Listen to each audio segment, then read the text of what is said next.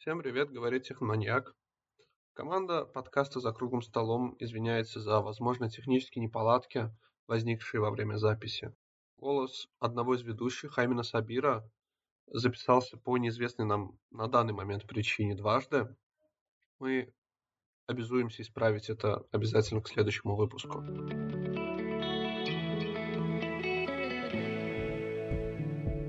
Всем привет, друзья! Вы на канале «За круглым столом». С вами я, Уджал, и мой кохот Сабир. Всем привет снова. Сабир, расскажи, как прошла твоя звездная неделя? Ну, звездной ее назвать сложно, но действительно уже прошла неделя с тех пор, как мы записывали первый, пер, ну, нулевой эпизод, наш трейлер. И э, чувствую себя немножечко известным. Совсем чуть-чуть. Есть такое ощущение, даже не столько известности, сколько того, что вот откликов от наших друзей и знакомых, они были по большей части положительные. И э, очень многим понравился этот наш формат. И мы сразу поняли, что это как раз таки именно то, что мы хотели. И это у нас получилось. Люди это оценили. Не только те, кто в нашем близком кругу, но и им, их знакомым это понравилось.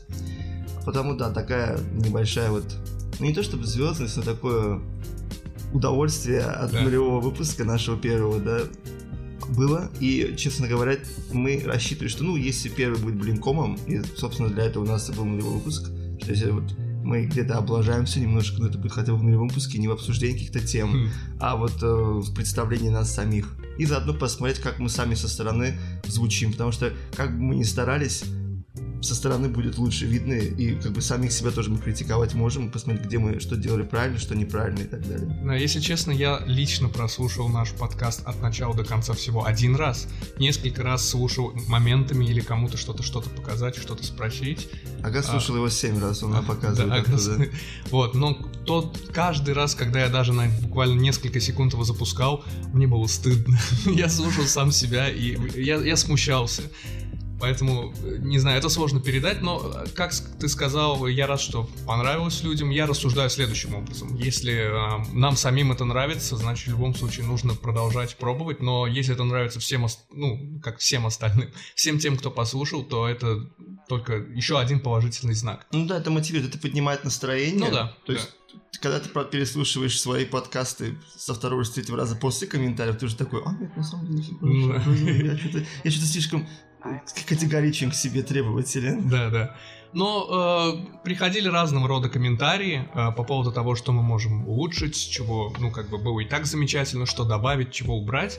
И несмотря на то, что у нас, в принципе, на там первый, если не самый первый, возможно, на один из первых выпусков и без того была такая идея, с появлением множества комментариев э, на эту тему, мы поняли, что действительно, раз уж мы собираемся говорить, ну, по крайней мере, сейчас про настолки, настольные игры, да, то есть э, я тут понял, что, может быть, люди не всегда понимают, что, что мы называем настолками, да. Вот. А, то как бы неплохо бы посвятить тех, кто в этом не особо разбирается или только на первых э, этапах, в то, что такое вообще ну, настольные игры, какого, какого рода они бывают и какие хороши для начинающих чтобы изучить, чтобы посмотреть, прикупить, поиграть с друзьями, или, или возможно, у кого-то из знакомых и друзей уже есть, или, возможно, существует заведение, где эти игры есть, чтобы прийти в эти заведения и знать, что просить у э, их сотрудников. Не говорить, э, вот как Уджал скажет, а дайте что-нибудь интересное. Сколько раз тебе говорили, да, дайте что-нибудь интересное. Не знаю, это было... Я, я в своей жизни столько не разговаривал за годы, сколько я разговаривал за два года своей работы вот в этой отрасли. И, честно говоря, когда первое время ко мне подходили и говорили, что дайте что-то интересное, ты такой, ты не, еще не можешь понять по клиенту, какую игру можно предложить, какого плана. То есть, подошел человек, они все для тебя одинаковые в начале. Mm. И ты еще тоже не во всех настолках разбираешься, ты не можешь понять, как,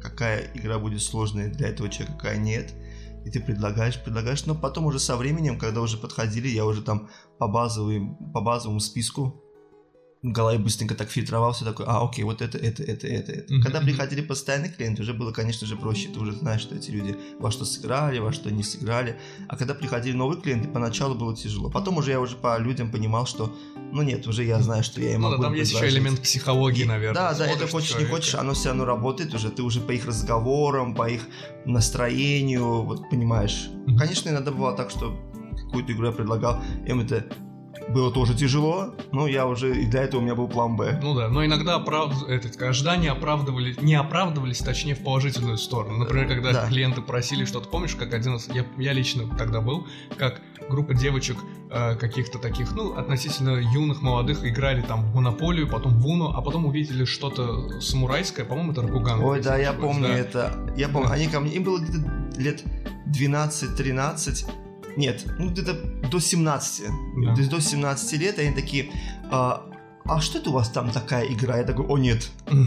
Ее объяснять, наверное, Я такой, девочки, я говорю, это будет тяжко. То есть там ее объяснять, это минут 40 уйдет. Мы никуда не торопимся, нам интересно. Я говорю, вы уверены? Да, да, я такой.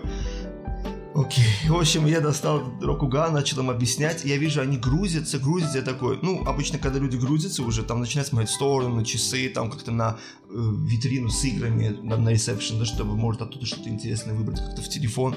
Я такой пару раз остановился, говорю, девочки, вы уверены? Потому что это еще не конец, там дальше еще есть карточки, там еще много чего объяснять. Не-не, мы настроены, мы хотим, мы хотим. Потом в итоге я перешел с ними в отдельную комнату, они уже там сели, играли, и, и, и они ее сыграли. Да, они не, не, да, стоит отдать должное э, возможно, где-то упорству, возможно, где-то упертости, но в итоге они ее сыграли, не знаю, с какими результатами, не знаю, насколько правила были спутаны, но когда человек не знает, э, как бы, с чего начинать, он может начать с чего-то, что ему пока не по зубам, и таким образом испортить все впечатление, и если бы это были, например, э, ну, не такие упорные люди, как эти девочки, возможно бы э, ситуация бы обернулась по-другому, и они навсегда-навсегда бы выпали из мира настолок, остановившись только там на Уно, на Монополии той же, просто потому что их первый опыт был слишком болезненным, да скажем так. Это как раз тот случай, когда вот мы с тобой в прошлом выпуске нулевом упомянули, бывают люди, которые начинают свои настолки, ну, ну, довольно-таки, ну, не с хардкорных, но довольно-таки увесистых, тяжелых да. настолок, и там уже стоит большой риск э, для них, потому что они для себя могут решить, что либо это не мое, да. либо, о, это круто, это mm. интересно, да, может быть, я там первой катке там продул, последнее место взял, не до конца понял игру, но им это понравилось, и они захотели как бы узнать что-то новое еще. Mm-hmm. Но есть один момент, мы тоже это обсуждали, ты говорил, что игры, которые до этого, до этого уровня сложности, так скажем, они доходят, сразу выпадают. Они выпадать начинают, то есть они да. теряют к нему интерес. Лучше пройти весь путь от начала до конца, чтобы увидеть и узнать все. И вот сегодня мы, собственно, я так понимаю, будем э, вам помогать с этим. Мы э, не хотели слишком сильно грузить, но тем не менее разделили игры на определенные э, категории, так сказать. То есть категории совсем для начинающих, категории для тех, кто, э, скажем так, не боится сразу прыгнуть в глубь этой пропасти, и, и категории для тех, кто, скажем, может быть, не всегда играет настольные игры, но играет достаточно увесистые, тяжелые стратегические видеоигры. И, соответственно, настольные игры такого же уровня сложности для такого человека не должны быть по идее, проблемой. Вот. А, если ты не против, Уджал, давай да, начнем. Да, давай начнем. Значит, первая категория, которую мы выделили, это так называемые пати-геймы, то есть вечерин... вечериночные игры. Они называются таким образом, потому что, ну, они идеально подходят для компании друзей, будь то под выпивку или без. Под выпивку, конечно, иногда бывает интересней. Но в целом эти игры для относительно больших компаний очень простые. И э, если смотреть на их ценник, как правило, он ну, два, три раза ниже, чем ценник других игр. У Джао не даст соврать. Да, если говорить о стратегических играх, у них ценник самый, в принципе, самый завышенный ценник бывает, ну не то чтобы завышенный, просто не, не, я не имею в виду неоправданно завышенный, а как бы дорогой. Mm-hmm. Бывают обычно стратегические игры. Ну, там, понятно, очень много компонентов, коробка большая, очень много э, миниатюрок и, и прочего всего. А пати-геймы, они обычно как бы укомплектованы достаточно, и ценник у них средний. Поэтому, то есть, и даже для начинающего это довольно-таки и по финансам удобно, и как бы и по впечатлениям. Угу. Да, я слышал много историй про то, как люди скидываются на какие-то игры, и, соответственно, пати-игры — это игра, на которую ты скинешь, ну, в долларовом выражении, скажем, 2 доллара, и если у вас там 10 друзей, то можно легко купить какую-нибудь какую-нибудь да игру. Вот, и, собственно, пати-геймы, в свою очередь, можно разделить на много-много других вариаций. Например, игры на скорость, игры на, по типу мафии или игры на объяснение слов. Но э, первая игра, которую я бы хотел выделить, мы с Уджавом подготовили отдельные, скажем так, списки и друг с другом сильно не консультировались, поэтому да. друг для друга это тоже может быть небольшим сюрпризом. Значит, первая игра, которую я хотел бы выделить, называется эм, One Night Ultimate Werewolf. Ее, к сожалению, не локализовали на русский язык, поэтому эту игру невозможно найти на русском языке, но она не требовательна к, э, ну, скажем так, переводу. Поэтому в ней мало текстового материала, скажем так, поэтому ее можно играть и э, на английском языке для тех, кто, ну, у кого с английским могут быть небольшие проблемы. Вот, собственно, игра это по типу мафии. Э, один или, что самое интересное, несколько персонажей становятся оборотнями, другие разные местные жители, у которых есть свои роли, типа охотника, провидицы, вора и так далее. И э, как намекает название игры One Night, происходит всего одна ночь, не несколько раундов голосований, как в большинстве мафия подобных игр. Эм, и за эту одну, в этом, в этом и состав, состоит вся сложность. За одну ночь нужно понять, кто из э, твоих, скажем так, сопартийцев является тем самым оборотнем или э, прихвостнем. Эта игра, эту игру мы очень много играем с нашими ребятами, когда нас собирается не там 4-5 человек, а человек 8. Она замечательно подходит как для трезвой, так и для пьяной компании. И я не знаю об ее ценнике, но не думаю, что он должен быть очень высоким, потому что компонентов там немного, карточки, роли, жетоны тоже, которые дублируют эти роли для, ну, скажем, идентификации э, своих подозрений. И на этом, собственно, все. То есть Э, ты просыпаешься, ты узнаешь свою роль, ночью ты выполняешь действия своей роли, есть определенный список, а на утро нужно пытаться обмануть своих друзей, если ты нехороший человек, или попытаться найти того самого нехорошего человека, если ты, э, скажем, просто простой житель. Ага нам подсказывает, что эта игра сейчас э, стоит около 11 долларов, поэтому подходит для любой компании, для большой семьи. Э, все, что, в принципе, можно об этой игре сказать. Она очень простая. Мне тоже она очень нравится.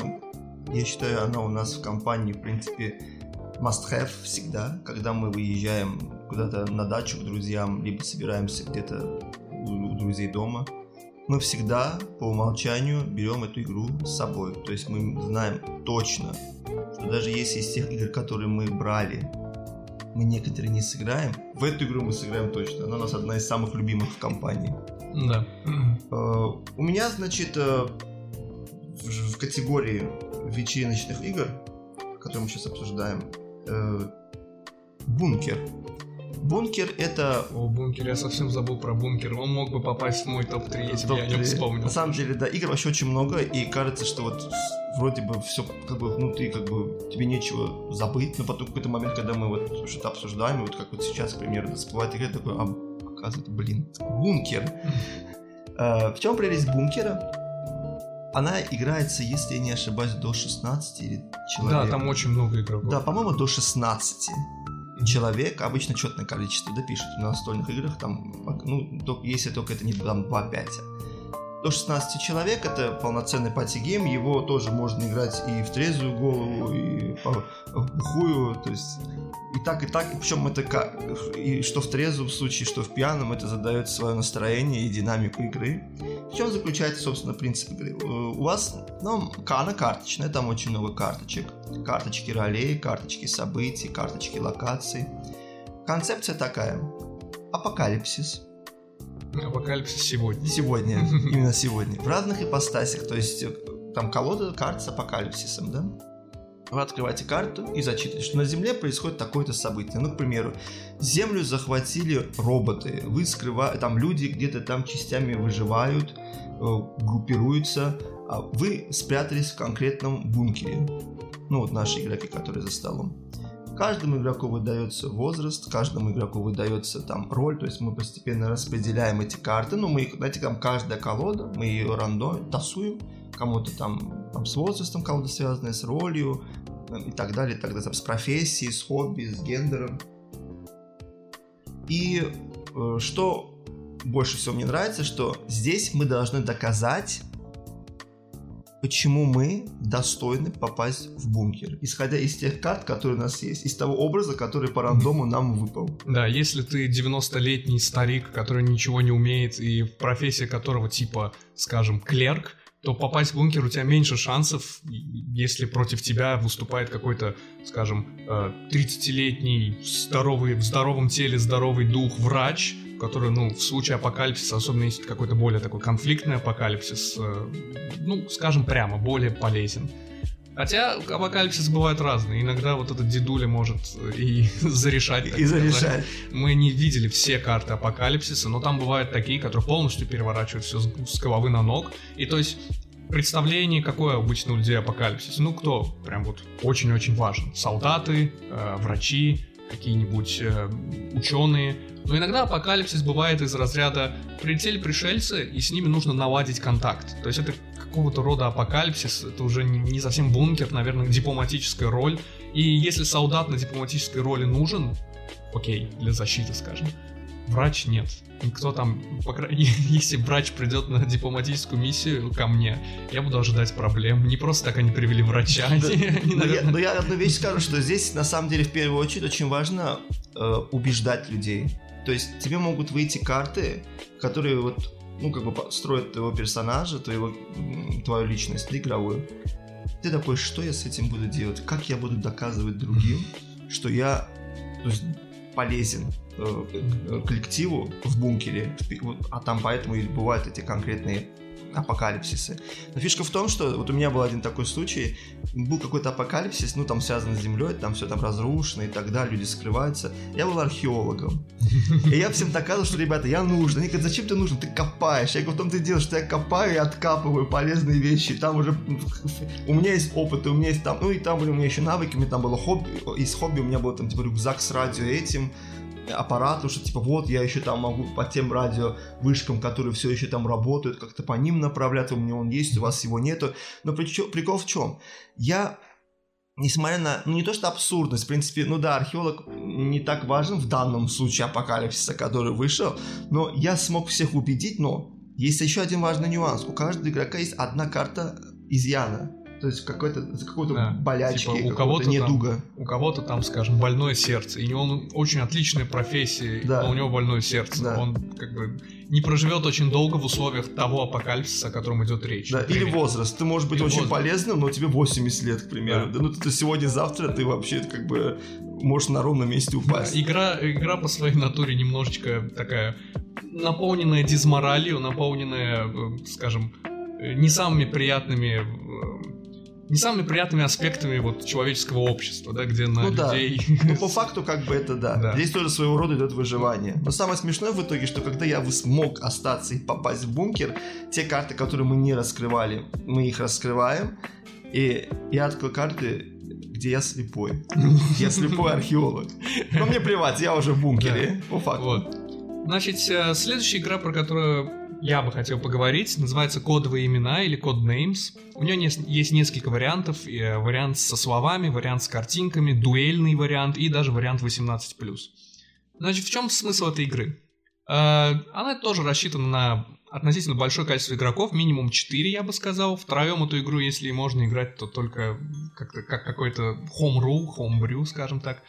Вот. И значит, э, игроки делятся на две команды. В одной из, в каждой из команд есть один объясняющий слова, и все остальные, сколько бы их ни было, они будут отгадывающими слова. И также на столе расположено э, из случайных, вот будь то картинки или слова, выложенных э, по карточек, поле, поле карточек, да.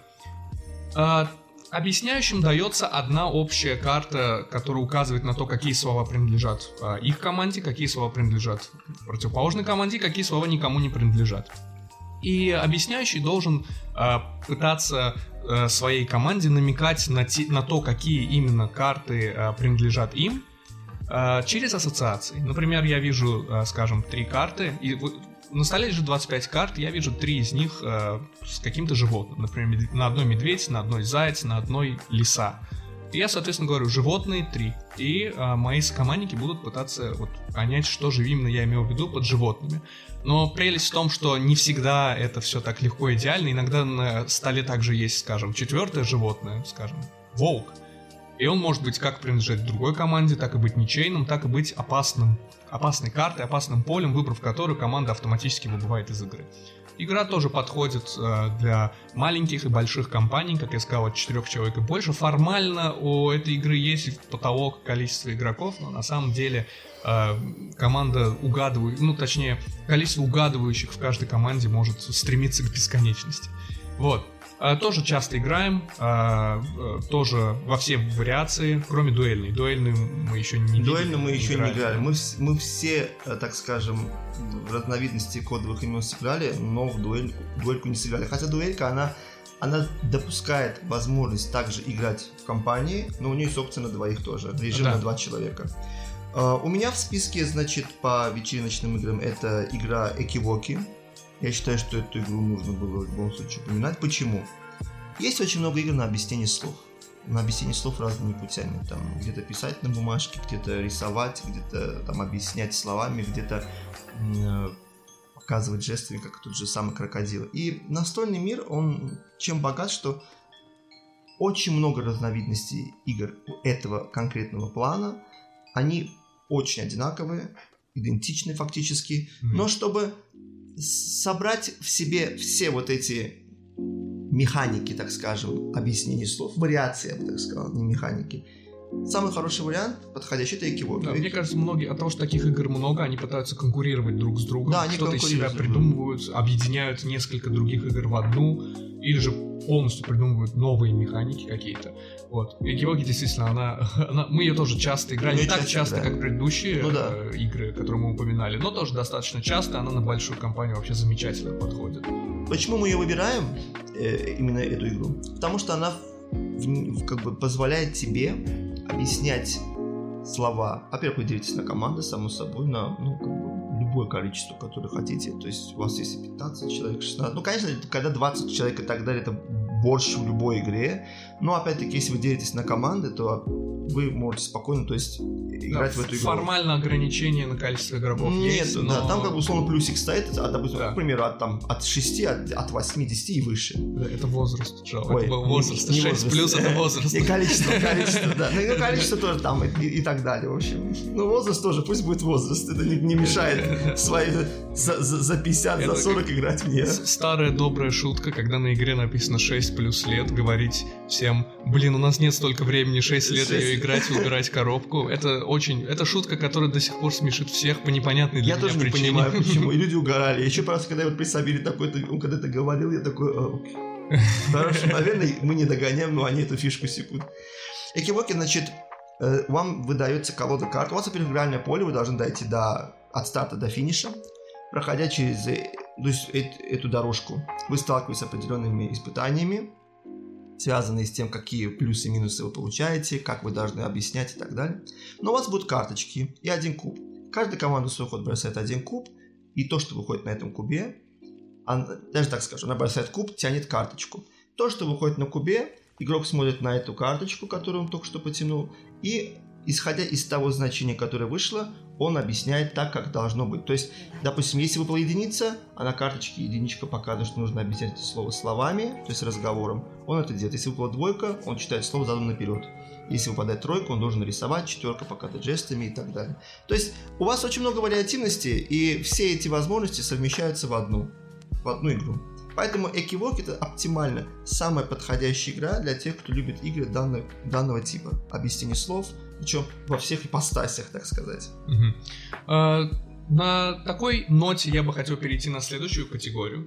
Категорию, которую мы обозвали семейными играми. То есть это игры, которые, ну, чуть-чуть потяжелее. Э, их не обязательно играть с семьей, ни в коем случае. Их можно играть и с э, друзьями.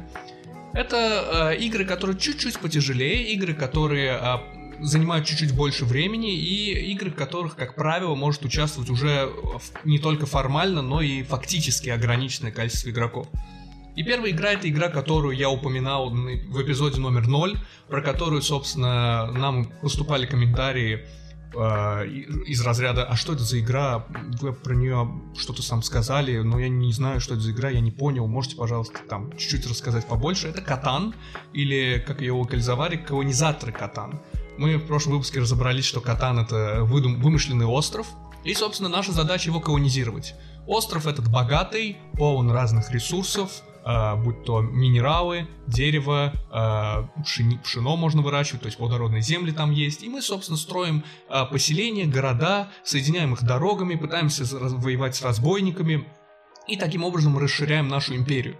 Э, игра ограничена до, на четырех игроков, однако в ней, э, точнее, к ней также Э, было разработано дополнение, э, расширяющее игру до 6 игроков. Помимо этого на нее еще, есть еще несколько крупных дополнений, добавляющих новые опции, например, мореходство или же э, более расширенную, скажем, военную мощь ваших империй. Но эти дополнения, они, я бы сказал, комплементарные, они где-то засоряют даже игру. Поэтому, особенно для начинающего игрока, ну, посмотреть, что такое вот эти колонизаторы катана, Э, мне кажется, будет более чем достаточно, даже без расширения на 6 Да, базы достаточно. Я считаю, что для нескольких, для какого-то определенного времени партии 15, может даже 20, я так считаю, базы достаточно. Что мы в базу сыграли больше, чем в допу. Да, да. Игра максимально неконфликтная, то есть э, единственный конфликт, который может возникнуть, если ты строишь свою империю примерно там, где кто-то хотел другой ее построить,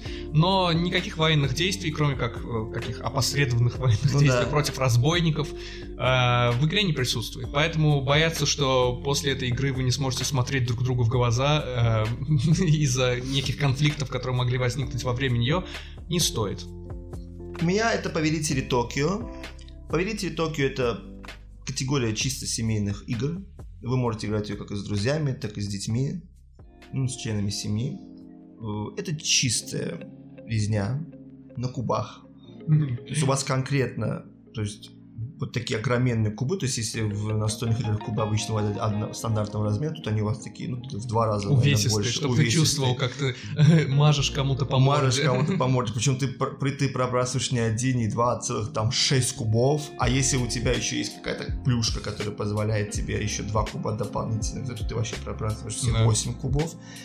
Э, цель такая, вы выступаете за, вы принимаете роль, берете роль каждого какого-то монстра. Да, японского монстра, японского, кайджу. Ну, они как бы, да, они э, вдохновлялись вот этим да. кайджу сеттингом. Да. Но это может быть как гигантский пингвин, это может быть инопланетянин, это может быть, ну, как бы что-то вроде Кинг-Конга, ну, там, Годзиллы. Да, да, не конкретного наименования их нету, но они по артам, вы поймете, похожи, и чем вдохновляются. И цель какая? Вы находитесь, в, у вас небольшая карта посреди, вы находитесь в Токио, а какие-то игроки находятся вне Токио. И те, кто находит, находится в Токио, у них есть определенные преимущества, те, кто вне него, тоже. То есть там есть свои преимущества, свои минусы, те, кто вне Токио, у них тоже есть свои преимущества, свои минусы.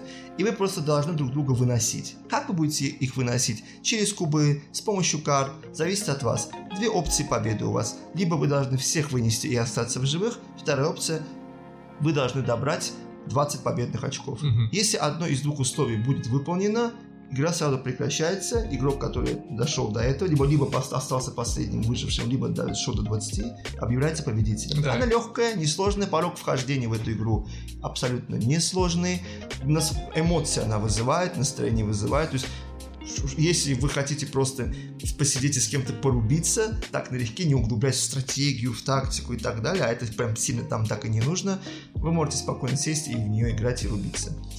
Так что Повелитель Токио это, я считаю, рабочий вариант. Да.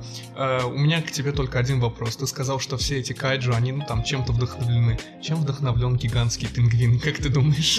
Я, я не знаю. Я имею в виду, что они, я имею в виду, что они вдохновлялись именно что, то есть этим сеттингом, а чтобы как бы больше, было больше угарности, они решили добавить и пингвины ну, и так далее. Хотя за космопингвины много. А что за эту механическую кису, ты думаешь, да. не хочешь хочешь играть, когда мы открываем коробку, так, я киса. Играет я себе.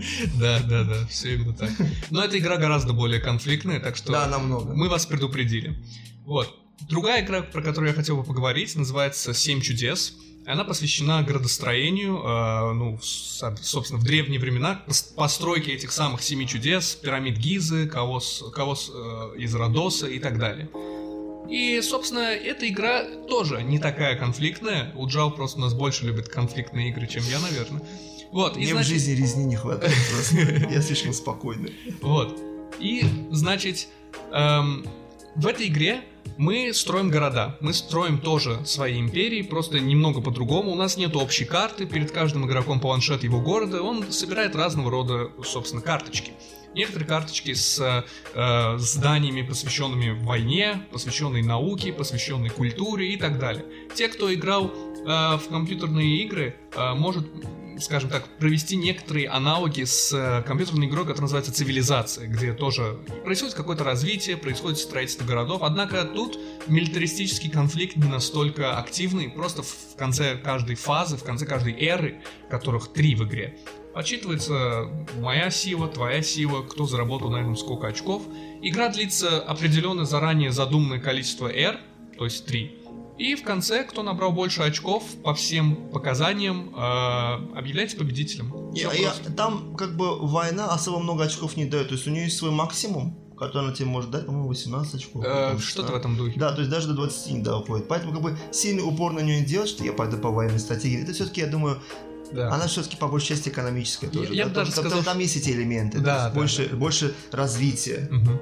Я бы даже сказал, что эта игра несет мораль вот именно вот э, такого пацифистического развития культуры и науки. Да, это, возможно, создатель игры пытался донести до нас, что война это не самое главное. Да. А, Шакал остров сокровищ.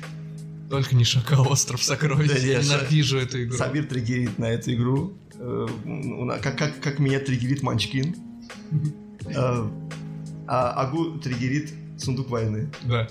Значит, все нормально, Ага, все хорошо, все хорошо, спокойствие, мы, мы шутим. Но это так на самом деле. Значит, э, Шакал Остров Сокровищ. Чем мне нравится эта игра, почему она, то есть я ее как бы вписал в категорию семейных игр. У вас остров, где все тайлы, тайлы это я нашим слушателям, которые, ну, не так пока близко знакомы с настольными играми, тайлы это вот такие квадратные... С терминологией. Терминологии, да. Вот эти э, такие квадратные картонные жетончики, э, их называют обычно тайлами. Они являются частью игры, они могут быть как и в вашем личном запасе, либо, ну, собственно, в, сам, в самой игре, частью карты. Вот из этих, из этих всех вот тайлов строится карта, и вы на своих кораблях приплываете на этот остров. Все тайлы закрыты лицом вниз. То есть этот остров нужно исследовать. Это фактически это исследовательская игра. Там есть огромный элемент рандома, потому что все они замешиваются и просто раскладываются. Вы продвигаетесь на одну клетку, и когда вы на нее продвигаетесь, вы открываете тайл, переворачиваете его и натыкаетесь на какие-то события. Вы можете умереть, если вам выпадет людоед. Да, высадиться на остров, а там буквально на острове Первый шаг на пляже вулкан какой-нибудь, да, да. или что-то такое. Вы можете попасть в западню, в ловушку, где вы на одном тайле должны будете застрять, например, там 2-3 круга. Вы можете наткнуться на крокодила, который вас испугает, и вы отойдете назад. Там есть навигационные такие стрелочки, которые вам позволят ускорить ваше продвижение, потому что мы все двигаемся на один, но если вы открыли тайл, и там стрелочка показывает вперед или влево-вправо, вы сами вы вольны, куда идти, но вы должны идти, вы не можете остаться на этой точке. Ну и там есть какие-то еще, ну естественно, цель это найти сокровища. Вообще цель игры, самое главное, это собрать как можно больше сокровищ и вернуться на корабль. Но есть одно важное но. Нельзя просто взять, собрать все золото, с ним ходить по карте, а потом просто опа, прийти и сесть на корабль. Нет, каждую монетку, даже если вы откроете тайл, и на нем вышло три золота, то есть три монетки, вы должны, вы должны их взять и как бы вернуться обратно на корабль. Но вы не можете все собрать и вернуться обратно на корабль. Да. Эта игра, в отличие от Семи чудес, которая э, ну, рассказывает мораль о том, что война это не самое главное, эта игра рассказывает мораль о том, что за каждую копеечку нужно бороться, нужно за деньги идти в, люд... в места, где обитают людоеды, крокодилы да. и пираты.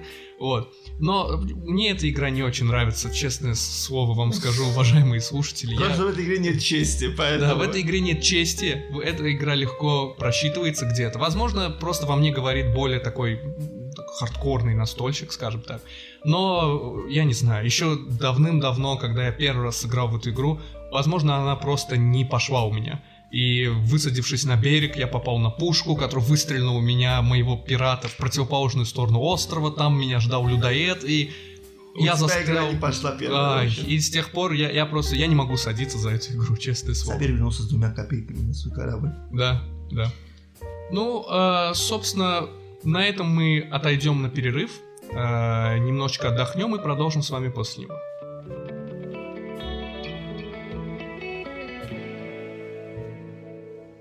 И мы снова здесь с вами. Привет, привет. Продолжаем нашу тему. В этот раз хотелось бы поговорить о категории кооперативных и полукооперативных игр, но перед этим хотелось бы объяснить, в чем разница между ними. Кооперативная игра это когда все игроки играют против игры.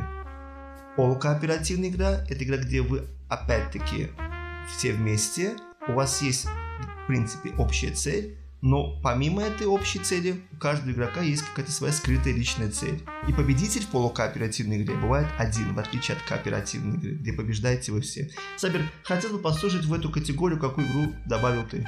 Ну, э, мы объединили эти две категории, но говоря о кооперативах, сложно не поговорить про пандемию, наверное. Во-первых, в условиях современных реалий Да. пандемия, э, она даже, по-моему, вот именно с финансовой точки зрения ее создатели обогатились, потому что так же, как и вот компьютерная игра была, где там вирус, что-то с вирусами связанное с головой вылетело, как она называлась. Вот. Э, Также пандемия получила очень большой бум и известность, вторую волну, так сказать. Это игра, в которой э, вы в компании со своими друзьями вместе пытаетесь э, вылечить мир от э, пандемии, то есть от различных болезней, инфекций, вирусов и так далее. Э, в этой эта игра, это игра кооператив, как Уджал сказал, вы играете против игры, то есть вы там э, случайным образом определяете, что в мире происходит, где происходят катастрофы, где происходят вспышки, и вы должны с этим всем справиться, принимая на себя различные роли. Э, Кто-то исследователь, кто-то ученый, кто-то там, скажем, э, доктор и так далее. И у этой игры также есть множество-множество разных вариаций, дополнений. Например, моя любимая это э, называется «Пандемия падения Рима», игра, которая есть в коллекции у Джао, да, которую я тоже очень к сожалению, сыграл только один раз, и то есть это по механике игры та же самая плюс-минус пандемия. Единственная разница в том, что происходит все это действие не в современном мире, а в мире ну, времен- Древнего Рима. по- Древнего Рима, да, 400-е годы плюс-минус. Вот. И э, сражение там происходит не с вирусами, а с, с, э, Варварами, сказать. гуннами, остготами, вестготами и так далее. Ну, плюс-минус одно и то же. Замечательная игра, всем советую. Э, никогда никого ни с кем не ссорила. Причем у пандемии также есть, опять-таки, и э, ва- формат жанра, это в сеттинге Звездных войн. Да, да, да. у. Ахмеда она есть, одного из наших друзей, то есть в нее я тоже поиграл один раз.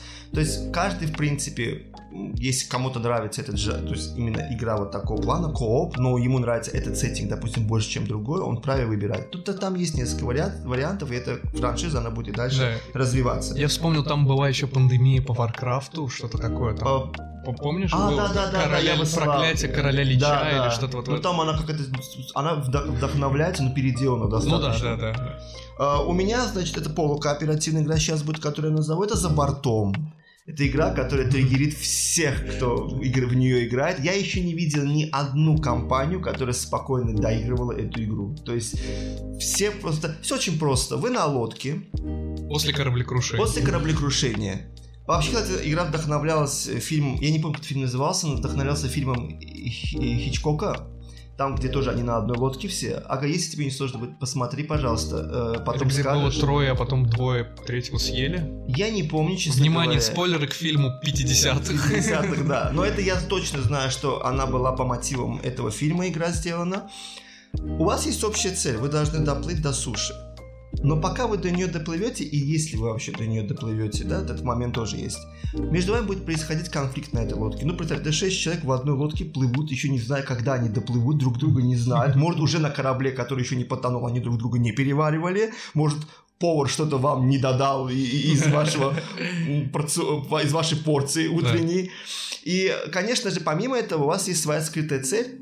Допустим, моя цель это дружить с Абиром и, допустим, э, выкинуть за борт Агу, а у Аги наоборот цель дружить со мной, то есть как бы меня держать на лодке, а, а, выки- а, допустим, за, за борт кинуть Сабира. И тут вроде бы такой конфликт, что мы не должны э, париться, но при этом Ага не понимает, почему я против него бычу, а я это делаю не в открытую. То есть вы ситуативно из одной ситуации в другую Да. переходите. Она дико конфликтная. Сразу, если вы хотите сесть и вот конкретно с кем-то вот так вот просто вот поворчать, поругаться, но опять-таки в рамках самой игры, за бортом это идеальный вариант. А если вы хотите кого-то с кем-то рассорить, пожалуйста, за бортом. Можно подарить на день рождения, не знаю, на что угодно. Это, это будет как оскорбление. Свадебный подарок.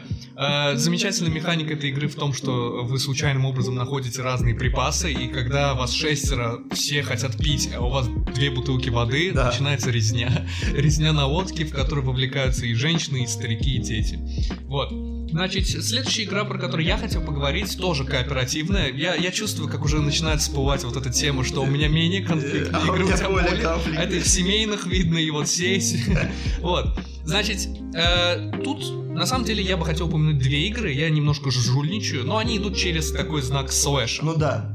А, Первая игра это The Mind, разум, как ее перевели. Это игра, в которой а, всем игрокам раздаются карточки с различными числами, и вы должны ни в коем случае никак друг с другом не переговариваясь, даже не намекая, ничего не говоря, просто молча, тихо выкладывать карточки на стол. Но загвоздка в чем? И никаких Карт- звуков. м, Да, м, м, ничего, Вообще ничего. никаких Абсолютно намеков ни в коем спокойствие. случае. Эта игра называется медитативной, и даже на коробке у нее там целая вот э, преамбула к тому, как вот надо ее играть правильно. И значит, эти со- числа надо выложить в порядке возрастания. И замечательная особенность за- заключается в том, что числа, колода чисел от 1 до 99, каждому выдаются там 2 карты, 3 карты и так далее. И тебе могут попасться абсолютно случайные карты. У меня может быть кого- э, рука из трех карт, 98, 99 и там 76. И я буду сидеть и ждать, пока кто-нибудь чего-нибудь там не выложит. А у тебя рука 1, 2, 3. Ты просто можешь сходу выложить. Это абсолютно непредсказуемая игра, замечательная. Но игра, которая мне нравится больше, основана на этой игре, называется Штиль, которая у Джал не играл. Но Я очень иг- хочу. Но очень хочет, да, это я вот гарантирую, она тебе очень понравится. Механика такая же. У нас есть закрытые числа в руках, э, только в этот раз они представлены не картами, а маленькими картонными такими тайлами, и мы должны выложить карту, по которой лодочка проплывет от одного там края к другому. Та же самая механика. От меньшего к большему добавлено несколько, скажем так, как косметических, так и механических изменений, но это делает эту игру и сложнее, и интереснее одновременно. Я э, знаю, что по типу разума есть несколько игр. Э, если я не ошибаюсь, есть еще одна игра. Это называется The Game игра. А- Но она больше Это к- как группа The Band, да, игра The Типа Game. того, наверное. Но она больше похожа на The Mind, нежели на штиль, потому что, как Сабер упомянул, там в штиле есть несколько добавлений в механиках. Но очень хочется тоже в нее сыграть. Надеюсь, что в ближайшее время у нас это получится сделать, организовать.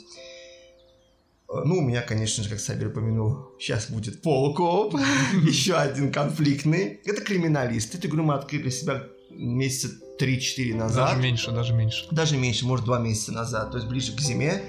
Э, Это детективная игра, понятное дело, что по названию криминалист. Суть какая? Происходит убийство. Мы должны решить, понять, но при этом каждому игроку выдается количество э, карт, преступлений, места убийства и э, того, что... ос- Улика. и улика. Улик, Орудие убийства. орудие убийства, да, и улики. Мгм. У каждого из у нас свое, то есть свой ряд карт, Набор. набор. Но среди нас есть, естественно, ведущий, ну, детектив. Он будет давать нам подсказки. Но он в игре не будет принимать участие, он только дает подсказки, не разговаривает, ничего. А вот среди игра, играющих игроков есть убийца и его сообщник. Вот они из наших, точнее из своих, извиняюсь, карт выбирают, какая карта была орудием убийства, какая карта была уликой. Это делает убийца. Э, Его помощник, он просто это все знает, чтобы ему помогать в игре. И у нас будет один свидетель, который в курсе того, кто убийца и кто сообщник, но не знает, какое было орудие убийства и какая была улика. И вот так мы все, включая тех, кто является убийцей и сообщником, принимаем участие в дискуссиях. И тут происходит, ну, не то, что перетягивание каната, но как-то, э, я бы даже сказал, такая game игра в том плане, чтобы перенаправить на кого-то другого, э, как бы сделав акцент, допустим, если убийство было сделано, допустим, холодным оружием, Ну да. на те элементы, где есть ножи, там, не знаю, или еще что-то, там, например, что-то острорежущие Да. предметы или тупые предметы. И у нас всего лишь, у каждого игрока есть одна, один шанс, одна как бы возможность сделать Предъявить обвинение. предъявить, а, да, обвинение, то есть предпола- предположение сделать свое. Когда все предположения закончатся, и за этот период никто не сможет найти убийцу, убийца и его сообщник побеждают. Но если вы смогли найти убийцу, то у- проигравшей команде, то есть вот убийце и сообщнику, дается шанс найти свидетеля.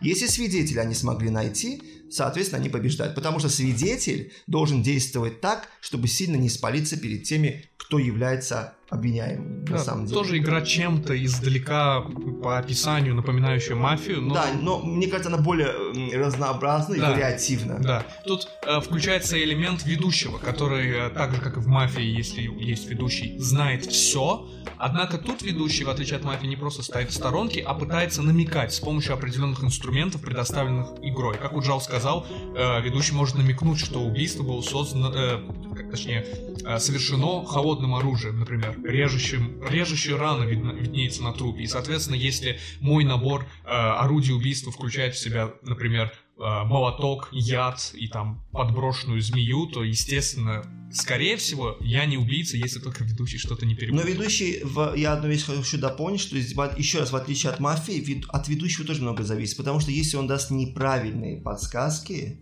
ну, не, то есть абсолютно удаленные, я не знаю, исходя из такой логики, он может повлиять на поражение Ну да, естественно, естественно. То есть ведущий формально в команде, в команде хороших парней, а Да. не в команде убийцы, но, к сожалению или Да. к счастью, напрямую указывать на них он не может. А следующая категория игр, которая, к сожалению, никак не может обойти конфликт, поэтому о ней в этой Ура! категории и мне придется предлагать конфликтные игры. Это дуэльная категория. То есть э, тут игры, которые играются как э, название, в принципе, само за себя говорит, между э, компанией из двух игроков. Вот. И первая игра, э, которую я хотел упомянуть, называется Баталия. Эта игра одна из немногих игр, которые есть у меня в коллекции. Я не, не покупаю игры сам, мне их дарят. Э, я только... Очень удобная Очень- позиция. Очень удобная позиция, но, к сожалению, скажем так, недостаток этой ситуации в том, что игр у меня немного, но Баталия одна из них, и я очень даже рад этому. Почему? Баталия — это игра, в которой вы выступаете за предводителя армии, э, скажем, крестоносцев, рыцарей, Тевтонского ордена, как вам больше нравится. Но такой же, таким же предводителем выступает и ваш соперник. И есть определенное число территорий, которые вы должны захватывать своими армиями.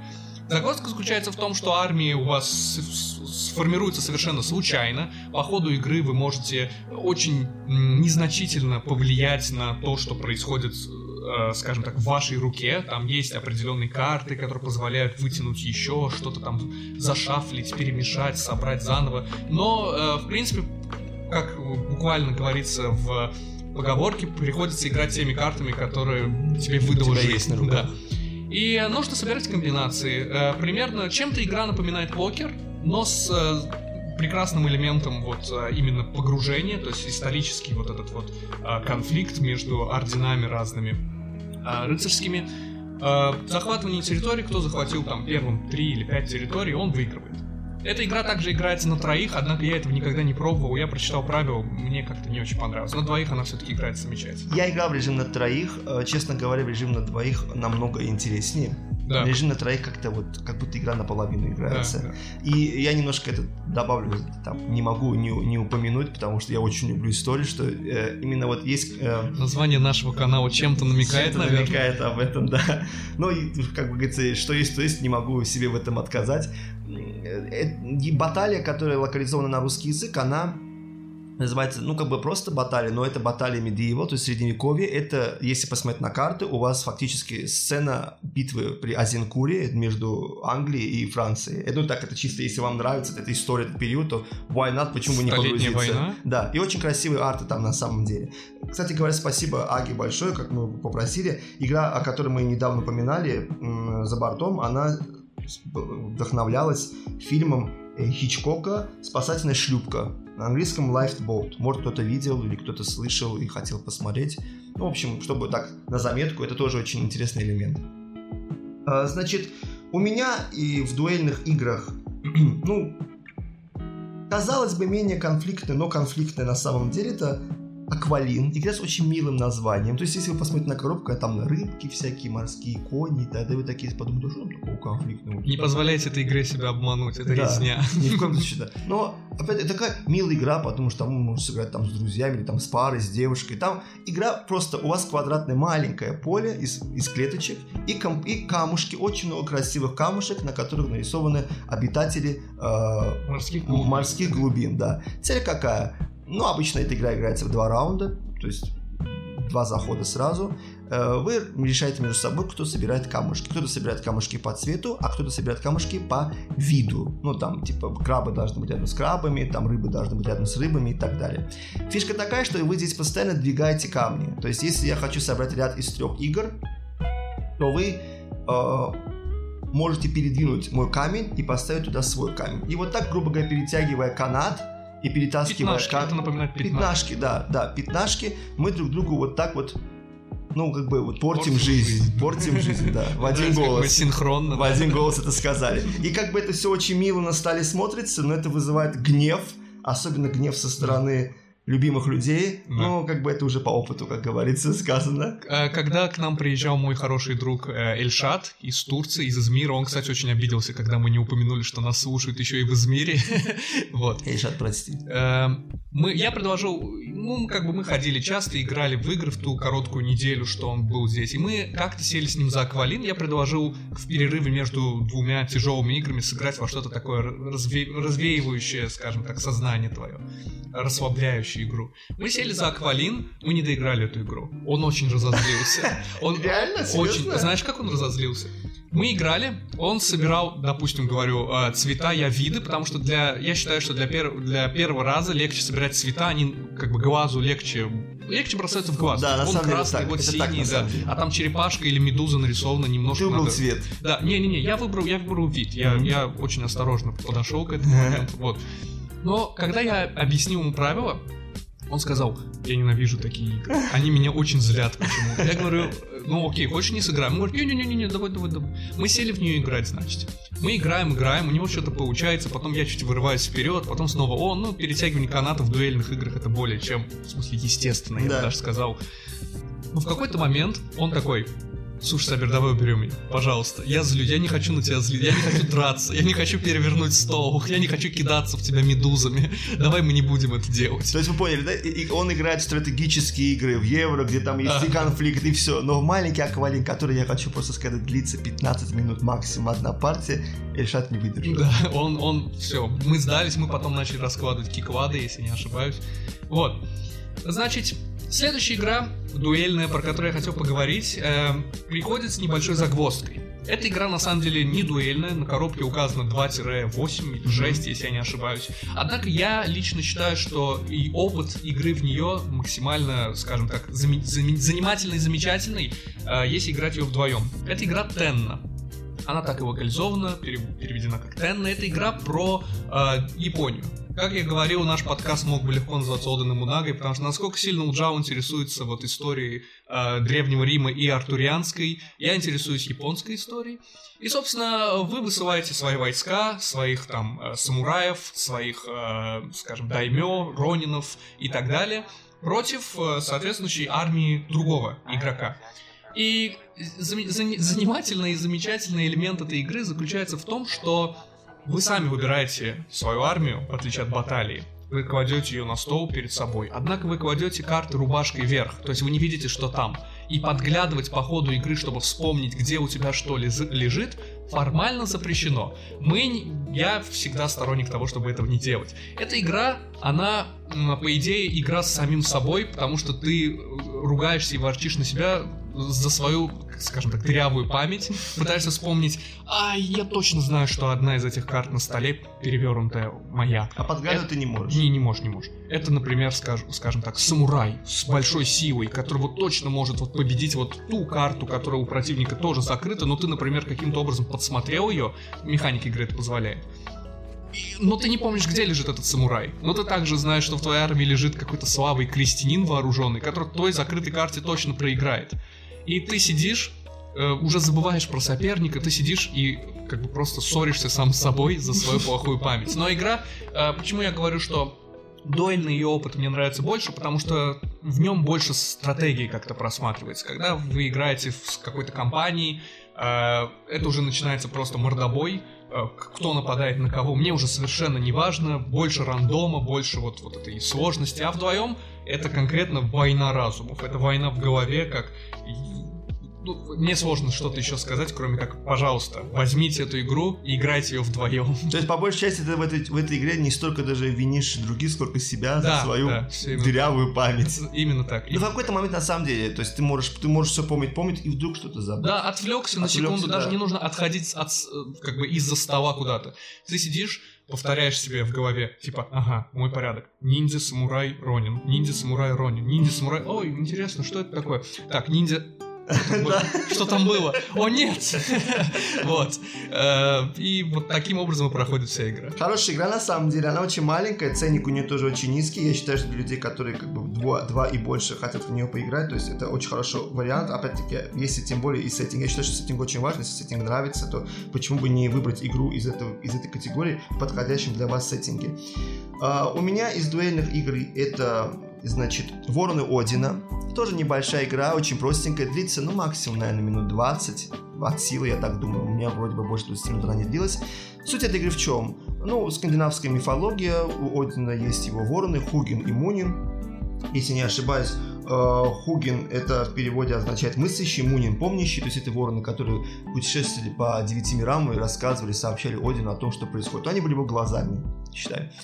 И здесь это игра гонка. То есть ваши, один игрок играет за Хугина, другой за Мунина. И вы должны э, обойти Мидгард, то есть или просто 9 миров, либо один мир, к примеру, да, по кругу и вернуться обратно. Но не все так просто на самом деле, потому что есть определенная цепочка, которую нужно выстраивать, когда вы будете э, проходить маршрут.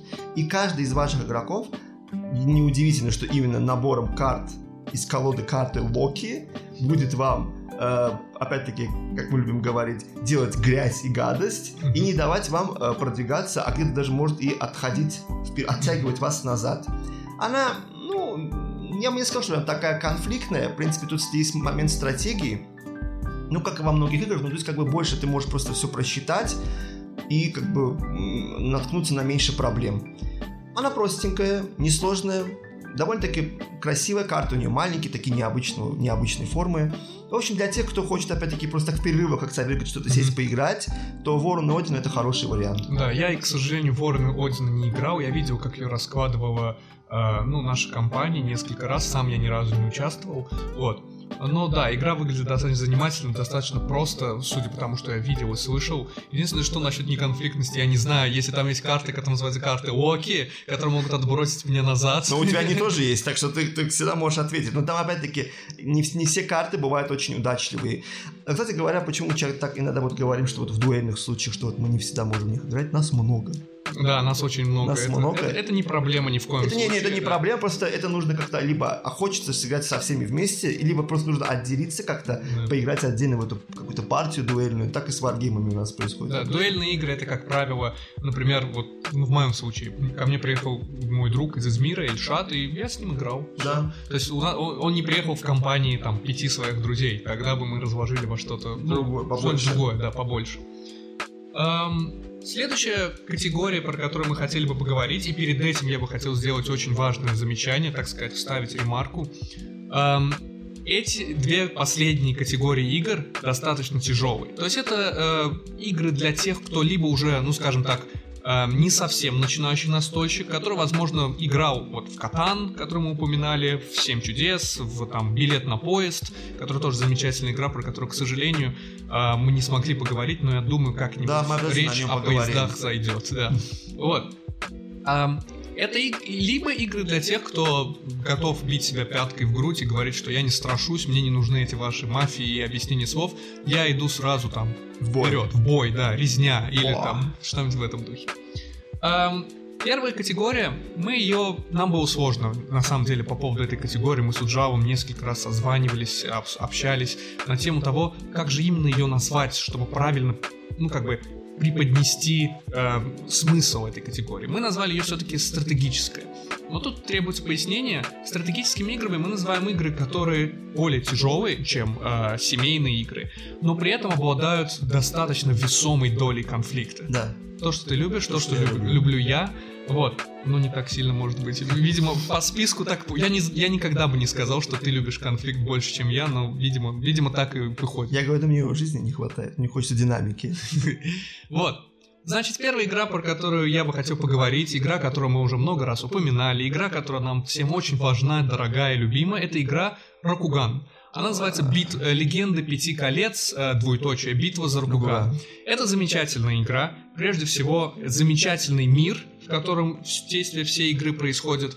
А Это мир Рокугана, который, скажем так, э, копирует в чем-то времен... феодальную Японию. Вот. По этому миру существует множество новелл. То есть это чем-то, э, ну, скажем, это не достигает уровня вселенной Warhammer, но, в смысле, там достаточно близко. Много книг, игры, настольные ролевые игры, в которые мы, кстати, играем. Играем сейчас. Вот.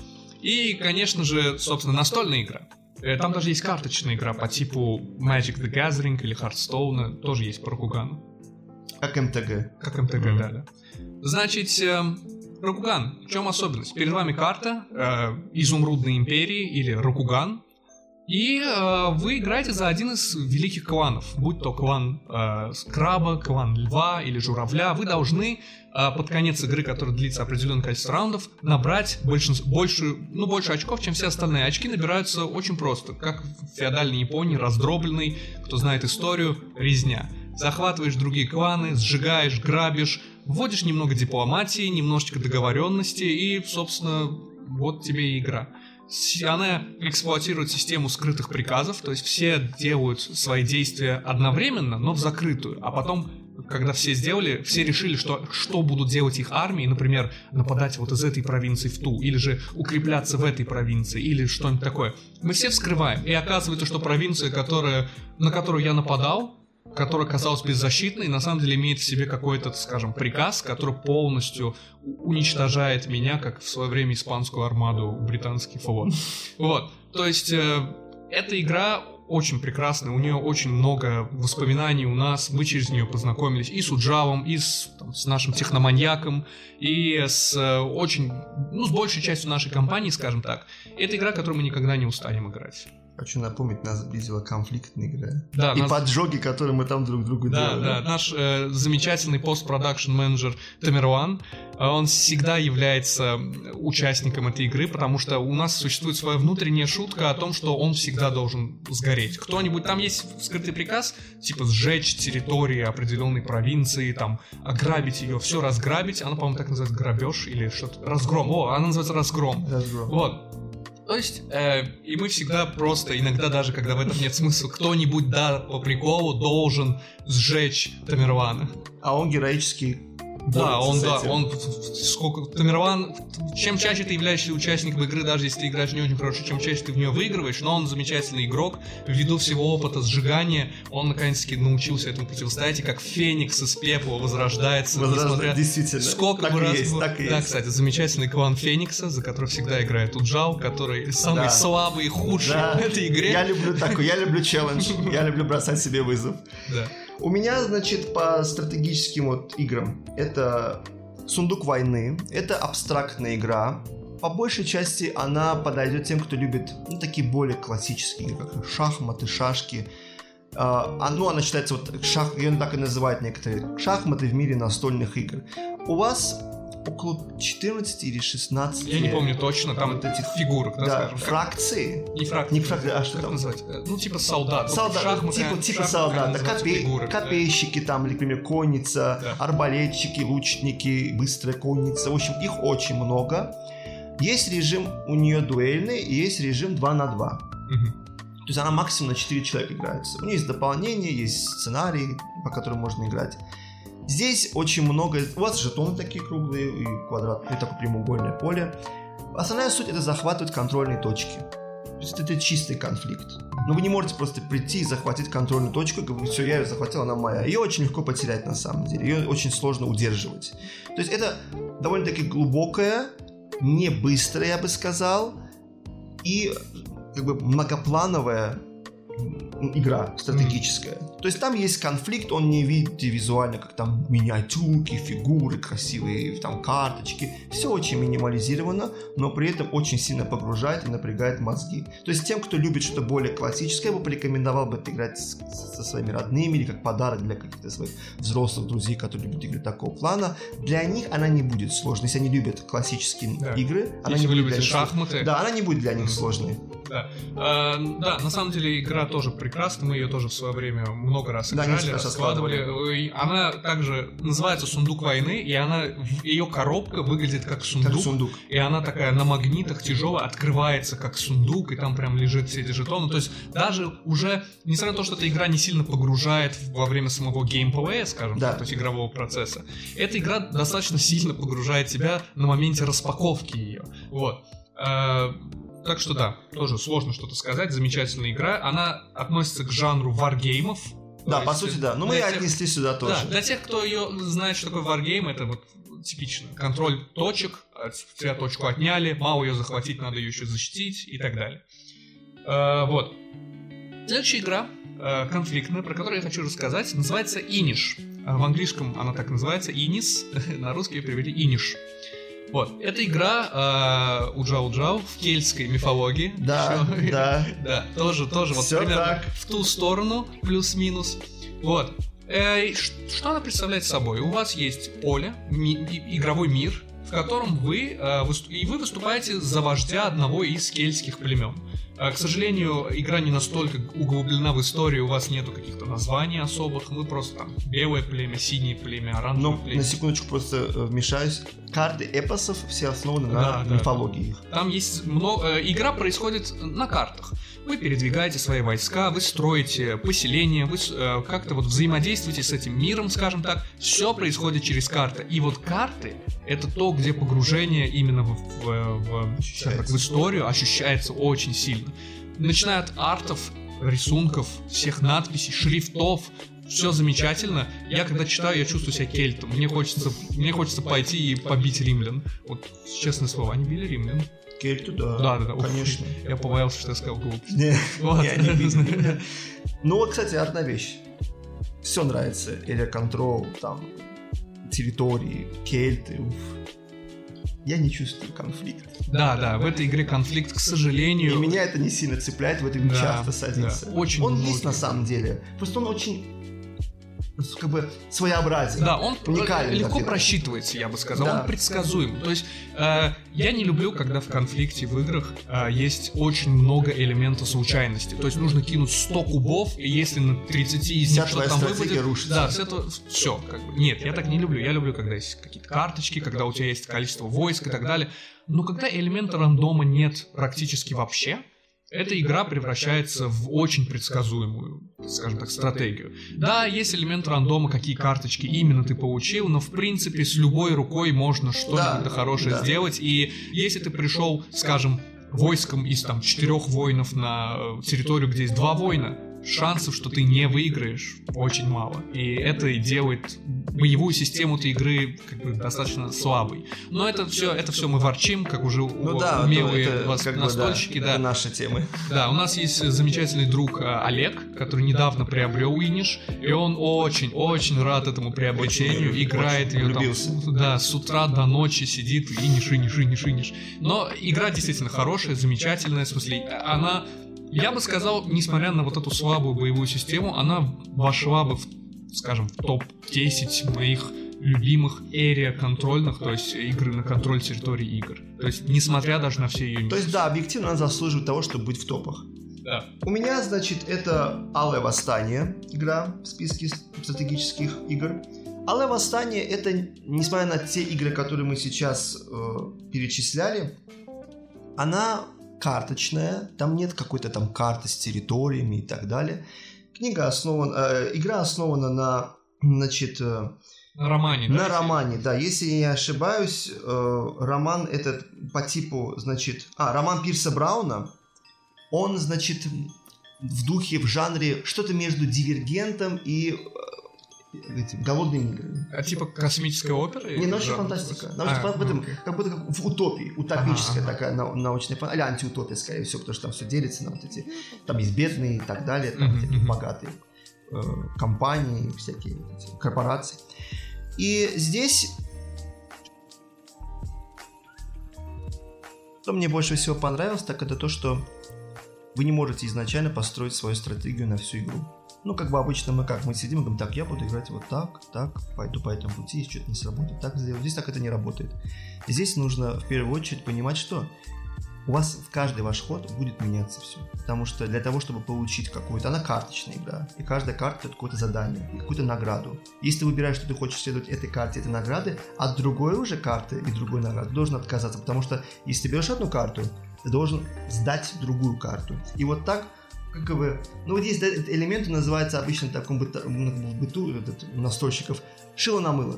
Mm-hmm. Ну, поменял местами одну, поменял местами другую, но опять-таки это не, неприменимо к этой игре, потому что вот прям такая. Есть чисто так шило на мыло игры, ты постоянно меняешь, а здесь нужно понимать, стоит ли это того, убрать ли потом эту карту, либо остаться этой стратегией, она подходит к твоей руке сейчас. Опа, вышла нужная карта. Mm-hmm. Но помимо этих карт, есть еще очень много других элементов, которые дают победные очки. Yeah. Она погружает в сеттинг. У нее очень красивые карты. Как Макс говорит, он покупал эту игру тоже. Он говорит, что она есть у меня и у него. Он говорит, что мне очень нравится ее дизайн, ее оформление. Да. да, он говорит, оно очень красивое. На самом деле, там больше 100 карт. То есть больше 100 персонажей, они все очень красивые, да, стоит уникальные. упомянуть, что все эти карты уникальные. Уникальные, каждый, все они уникальные. И картинка, и свойства, и эффект. И вот, кстати, этот момент, возможно, именно этот момент это то, что, возможно, мне в этой игре не так сильно нравится. Потому что когда каждая карта уникальна, и, например, на одной карте написано, ага, эта карта дает вам вот такой вот бонус, но она даст еще дополнительный бонус, если у вас есть еще и там Такой-то персонаж, к примеру, да. именно. И а в колоде 100 карт, и у других ребят уже на руках есть карты, и в сбросе есть карты, и была ли эта карта уже, есть ли она у кого-то, получу ли я ее вообще когда-то. Вот тут именно вот тот момент, что стратегию сложно построить заранее и даже на ходу ее. Там есть риск, да, там есть риск. Ты можешь ждать, ждать и не дождаться, или не успеть есть. ее забрать. Так есть. Там я, я помню, я играл ее всего один раз, причем очень давно, наверное, год назад, полтора, типа такого, в прошлый Новый год, зимой. Вот, и значит, я помню э, что-то, скажи, если я неправильно помню, но там есть карты, которые дают тебе награду за конкретную карту, а есть карты, которые дают тебе награду за класс карт. Все есть, так, например, все так. В игре 100 карт, они все уникальные, безусловно, но есть, например, карты, скажем, коричневого цвета, это рабочие, или там синего цвета, это там аристократия. И, например, у меня карты говорят, за каждую синюю карту что-то, что-то. Она дает меньше награды, но зато больше шансов, что я все-таки эту стратегию смогу разыграть. А есть карты, которые, на которых практически, может быть, написано, вы победили, но для этого вам нужна именно вон та, вон та, вот та карта, которая, может быть, уже даже в игре и нет. Да, то есть карты, э, допустим, каких-то классов или классы геро... или, допустим, карты, где указан герой, они очень сильно, то есть, отличаются в плане победных очков, потому что взять этого героя в руку, это как бы его еще нужно найти, получить, как-то от, от, отобрать, отжать. Но если он у тебя есть, окей, тебе надо переходить к чему-то другому. Да. А рука у тебя тоже ограниченная в этой игре. Да. Поэтому вот этим элементом рандома, так скажем, карточного, мне она нравится. Э, следующая, Сабир, Следующая категория игр э, мы назвали ее экономическая, и э, это тоже более тяжелая категория. Чем она отличается от стратегических игр? От стратегических игр, эм, так это тем, что тут очень низкий уровень конфликта. То есть это игры, которые чем-то напоминают семейные по уровню конфликта. Весь конфликт там опосредованный. То есть я взял карту, которую ты хотел. Я построил город там, где ты хотел его построить. Назвать это конфликтом можно? Наверное. Стоит ли? Скорее всего, нет. Вот.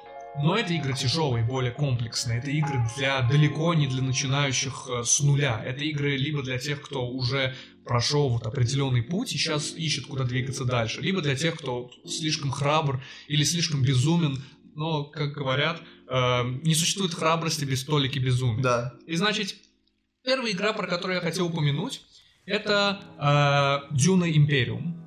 Эта игра, она относительно новая, она, по-моему, вышла в 2020 году. Она вышла в 2020, да. Вот, вышла в 20 Прямо перед выходом фильма «Дюна». Да, вот. Э, возможно, это За были приурочены. да, Да, да, по-моему, да. даже арты, если не ошибаюсь, а в этой игре... Актеров. Они, да, они просто срисовали актеров, выхо- выходящего в то же время фильма. Я большой фанат Дюны, ты тоже большой фанат Дюны, Очень, мы все очень, это очень. знаем. До того, как я открыл для себя э, вселенную Вархаммера, Дюна была моим любимым научно-фантастическим миром. Прекрасный мир представить себе, что человек создал нечто подобное в далеких 60-х, Это просто, это очень сложно представить. Э, я перечитал книги, ты перечитал книги, мы все любим Дюну, правильно? Я Думаю и надеюсь, что наши слушатели тоже знают о мире Дюны, смотрели фильм, он в свое время был на хайпе, э, в отличие от того старого, от... Э, кто его снимал из летело? Ой, Ой. Сейчас, сейчас вот, вот сейчас прямо сейчас ага, вот быстро посмотрим. в голову не влезет, хотя я... Линч, по-моему, снимал, Линч, Линч а, снимал, да. да, да, да. Я, я до сих пор, и вы верите, я до сих пор фильм не смотрел. Ты не смотрел этот Из фильм? Из принципа. Почему? Из принципа. Я знаю, что там происходит, я не хочу, я не могу принять это. Он следует сюжету книги, все замечательно. Он просто настолько низкобюджетный. Я не, я не знаю, в чем его проблема. Он низкобюджетный. Я тебе скажу, чем проблема Линча. Линч э, уместил одну большую книгу, все-таки Дюна первая книга, она очень большая, да, насыщенная. Да. Фильм вот вышедший вот в, несколько лет назад, скажем да, так, он половину первой книги. По, да, и это правильно, потому что как бы люди, которые это рассмотрели, они не до конца проникнулись, ощутили мир Дюны. Это кто первый раз смотрел, сказали, ну так немножко сумбурно, все очень быстро происходит. И там Линч сделал пару своих как бы, нововведений. нововведений. Но это опять-таки интер- да. художественная интерпретация, я принимаю это, но Линча я не принимаю. Я говорю, лучше пусть не будет фильмов по Дюне, чем то, что я увидел. Я не ругаю Линча, он замечательный режиссер, но он сам потом сказал, что я, я, я снял ахинею, да. условно говоря. Вот. А Дюна Империум, в свою очередь, является ну, переносом этой вселенной на э, стол, на, ну, как бы на стол. Э, существует несколько игр по Дюне. Моя любимая это не та, о которой я сейчас говорю, но она слишком сложная. О ней мы поговорим да, о потом. Когда-нибудь мы о ней тоже обязательно поговорим, обойти ее стороной я не позволю. Вот. И значит, Дюна Империум. Что происходит? Вы э, на планете Аракис сражаетесь за... Кто контролирует Аракис, контролирует э, весь мир. Ну, всю галактику, всю вселенную, я забыл. Всю вселенную. Всю вселенную, вот. Значит, вы выступаете за один из домов, будь то Харконины, Атрейдеса, Карину или другой, другие дома, и вы пытаетесь захватить контроль над этой, э, над этой планетой. Естественно, в ней есть элемент конфликта, так как Дюна это конфликтная вселенная, дома между собой, хоть и чаще в режиме холодной войны, но все-таки конфликтуют. И для евроигры там есть фаза боя. Да, там есть фаза боя, что вообще очень крайне редко бывает. Занимательно да. для экономических игр. Но все-таки больший упор тут дается на экономику набрать денег, собрать вот этот драгоценный спайс, как его иногда переводят пряность. Пряность. Вот. Э, продать его, получить с этого какой-то профит, с, поработать, работать с другими межгалактическими корпорациями, компаниями, с гильдиями. Вот, заключать союзы, нарушать союзы, заключать их снова и нарушать их снова. Да. Э, это игра, которая требует от вас погружения, требует от вас принятия решений, не всегда быстрых. Это игра, которая э, не любит, когда вы как бы прыгаете слишком резко куда-то и вся ваша стратегия может быть просто разрушена немножко неудачным стечением обстоятельств или тем, что ваш один из ваших оппонентов или даже сразу несколько э, решили сделать действие, которое очень хотели сделать вы, а количество игроков, которые могут предпринимать это действие, например, ограничено. В этом выражается и вот этот, э, скажем так, э, не прямой конфликт, но и прямой конфликт тут тоже имеется. Солдатики, стрельба, перестрелки. И недавно у Джао, э, не даст соврать, он приобрел э, другую версию этой игры, в которой... Не, я просто взял... Не жетоны, а Я купил, я просто как фанат, да, чисто из фанатских таких соображений, я нехило так потратился на то, чтобы приобрести коробку, где обычные миплы такие деревянные человечки, заменяются меня, полноценными миниатюрками. Да, красивыми такими прям. Она просто сделала визуальную игру очень да. Визуально, Это да. просто, я, я обычно, евроигры, я считаю, не нуждаются в этом. Как бы там совсем цель в другом, но просто мне захотелось, я это сделаю, так более свежо. Кстати, надо будет, мы, ты в версию с миниатюрой я не, не играл, не надо будет принести поиграть. Она на 4 человека, то есть а, у нее нет допол... у нее есть дополнение, но не, не увеличивающие количество игроков, а увеличивающие разнообразие этой игры. Да, инструменты, с инструменты, которыми можно да. зарабатывать э, те самые энергокредиты или как они там, миллионы, я не помню. Как солярий. Солярий, вот, солярий. Солярий. Uh, у меня по экономическим играм это покорение Марса. Это довольно-таки признанная всеми игра, она является классикой в мире настольных игр. Здесь чистая экономика, вы выступаете за, каждый игрок выступает за различные корпорации. Ваша цель – терраформировать Марс. Как бы она называется, хоть и на коробке покорение Марс, естественно, вы его терраформируете. Да, потому что оригинал игры называется Terraforming, Terraforming Mars. Mars. да. И здесь что примечательно, то что каждый игрок свой ход, делает действие, это действие переходит к другим игрокам. Если вы ваше действие заканчиваете, вы заканчиваете ход в этом раунде. Не обязательно э, использовать все элементы и все фишки, чтобы, ну, как бы, игры, да, условно, я имею в виду, чтобы получить как можно больше победных очков. То есть можно вообще, будучи корпорацией, не принимать участие никакого в терраформации Марса, но набрать максимальное количество Ну да, очков. Потому что игра играется... Мы не просто корпорация, мы исследовательские корпорации или корпорации, у которых есть исследовательский отдел. И мы занимаемся, собственно, различными проектами, которые включают в себя там а, выращивание лесов на Марсе, оплодотворение почвы на Марсе или там а, добавление океанов на Марс. Можно воды, багнуть есть- астероид на Да, Марс. но можно, пока все делают вот такие благие дела, сидеть и грохать заводы на Марс. И, то есть, на этом зарабатывать деньги. А деньги в этой игре, помимо того, что ты как бы тратишь, являются еще и одновременно и победными очками для тебя. То есть, э, э, тут игра чисто экономическая, в которой надо заработать денег, потому что деньги это победные очки. Но не потратив, заработать нельзя, поэтому нужно очень четко вот этот момент балансировать, и конфликтов в ней тоже очень мало. Конфликтов немало, плюс ко всему есть небольшая асимметрия. Ну, каждая корпорация... Какая асимметрия? Каждая корпорация дает тебе какие-то стартовые очки, но они отличаются друг от друга. Стартовые ресурсы. Стартовые ресурсы, да. И ты, конечно же, сам выбираешь, хочешь ли ты быть вот типичной вот такой корпорацией, которая интересует чисто в прибыли, либо корпорацией, которая хочет помочь человечеству в, в освоении Марса как можно быстрее. Мне единственное, что, ну, не очень в ней нравится, не то, что не очень нравится, просто я хочу вас заранее предупредить, здесь есть небольшой даунтайм. Вообще, настольные игры, в которых есть 5-6 игроков, и если ход игрока делается, ну, он должен сесть, подумать, поразмыслить, потому что, ну, это важно на самом деле. Ты не можешь кого-то торопить, ну, сделал свой ход. Это так не работает э, в определенных настольных играх. Downtime, он иногда может отбить желание играть в эту настольную игру, ну, чаще, я бы сказал. Но терраформирование Марса, в принципе, по большому счету, так, так сильно этим не страдает, очень многие в Ну нее да. продолжают играть, но если вдруг для вас это принципиально важно, есть альтернативная версия, вышла недавно новая игра терраформирование Марса по экспедиции Арес, это почти что один в один такая же игра. Там привносится пару механик, которые позволяют вам влиять друг на друга, потому что в покорении Марса вы этого не делаете, вы свою роль отыграли. То есть я не могу напрямую повлиять на ход Сабира. Или Аги, к примеру, или кого-то другого. То есть, опять-таки, на выбор. И если размер карты большой, коробка большая, вы хотите что-то обновленное, визуально в новой коробке экспедиция из арты покрасивее и так далее. То есть, вы сами для себя можете выбрать, какую игру из этих двух версию вы можете выбрать. Да, и карты в этой игре, если я не ошибаюсь, тоже их очень много. Очень много. Их тоже около 150. Да, и наверное. они все уникальные тоже. И, соответственно, э, эта игра собирала свои фонды с Кикстартера. Вот, и она, ну, не очень большие себе, скажем так, э, требования поставила, и поэтому арты немножко отличаются стилем от карты к карте. Это тоже может оттолкнуть некоторых э, игроков. Однако игра все еще именно с геймбойной точки зрения, а я считаю, что в игре, будь то компьютерная игра или же игра настольная, самое важное это геймплей.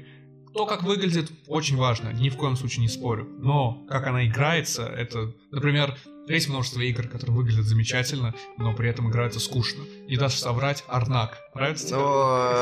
Одна из самых переоцененных игр, я не понимаю ее бума, потому что, да, она визуально очень красивая, меня она очень притягивала, о, Индиана Джонс, исследование, там, не знаю, там, остров и так далее, а тут ты играешь и как-то, мeh, ну, как-то вот Ну так да. себе. Это еще есть элемент у этой игры. эм, если я не ошибаюсь, она была сделана супружеской парой, которой никогда Да, не было да, опыта. да, и это, да. знаешь, как вот как в передачах типа э, Америка ищет таланты или голос, когда кто-то приходит, рассказывает грустную-грустную историю, и там уже плевать, как он поет или что он показывает, все просто голосуют за, просто потому что красивая история. И же, то же самое, красивая история, супружеская пара, первый опыт, решили сделать игру, замечательный визуал, но геймплей не очень. Я Но- бы сказал, Арнак взял, э, как бы, вот эту любительскую, вот этот, ну, как бы, популярность свою тем, что для начинающих настольщиков Да, для начинающих Она очень окей. красивая, она несложная, но для того, кто играет на столке довольно-таки долго, много уже времени, он замечает, что этой игре чего-то не хватает. Есть какого-то элемента, которого не хватает здесь. То есть, и Да. поэтому ты понимаешь, что ее делают люди, которые, ну, только-только начинают. Ну да, в этом и